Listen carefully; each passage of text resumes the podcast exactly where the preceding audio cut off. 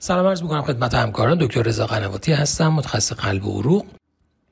یکی از مطالعات دیگه که در کنگره اخیر ESC نتایج منتشر شد مطالعه بوداپست CRT Upgrade ترایال بود که مطالعه بود که در بیمارانی که هارت فیلر ویت ریدیوس EF با EF کمتر از 35 درصد داشتن با هدف بررسی آپگرید کردن ICT و CRT انجام شد تا تاثیر اون رو در symptom ها و outcome های مهم این بیماران بررسی کنه. در این مطالعه بیمارانی که EF کمتر از 35 درصد داشتن و device براشون بیشتر از 6 ماه قبل تعبیه شده بوده ضمن بیمارانی بودن که علائم heart failure داشتن wide paced Q داشتن و burden بالایی از RV pacing رو داشتن. و علی رغم guideline directed medical therapy همچنان علائم heart failure رو داشتن وارد این مطالعه شدن. بیمارانی که به دلایل دیگه کاندید تغییر ICD یا upgrade ICD به CRT بودن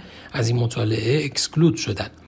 مطالعه بر روی 360 بیمار به صورت randomize به نسبت 3 به 2 در گروه CRT و ICD انجام شد و متوسط follow-up مطالعه هم 12 و 4 دهم ماه بود.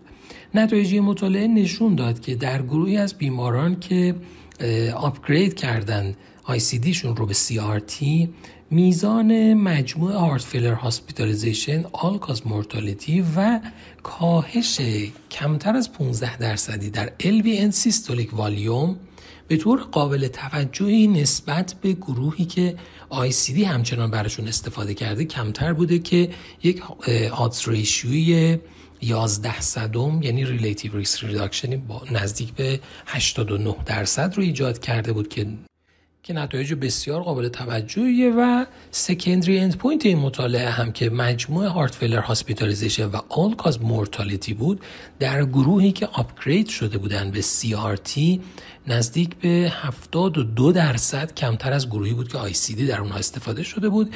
یعنی اینکه همچنان heart failure hospitalization و all-cause mortality به طور قابل توجهی کاهش داشته و تغییرات فقط تغییرات echocardiographic نبوده.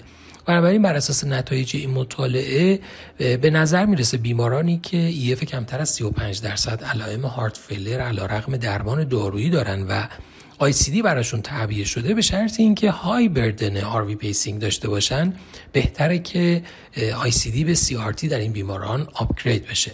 امیدوارم نتایج این مطالعه برای practice همکاران مفید بوده باشه. ممنونم از توجه شما.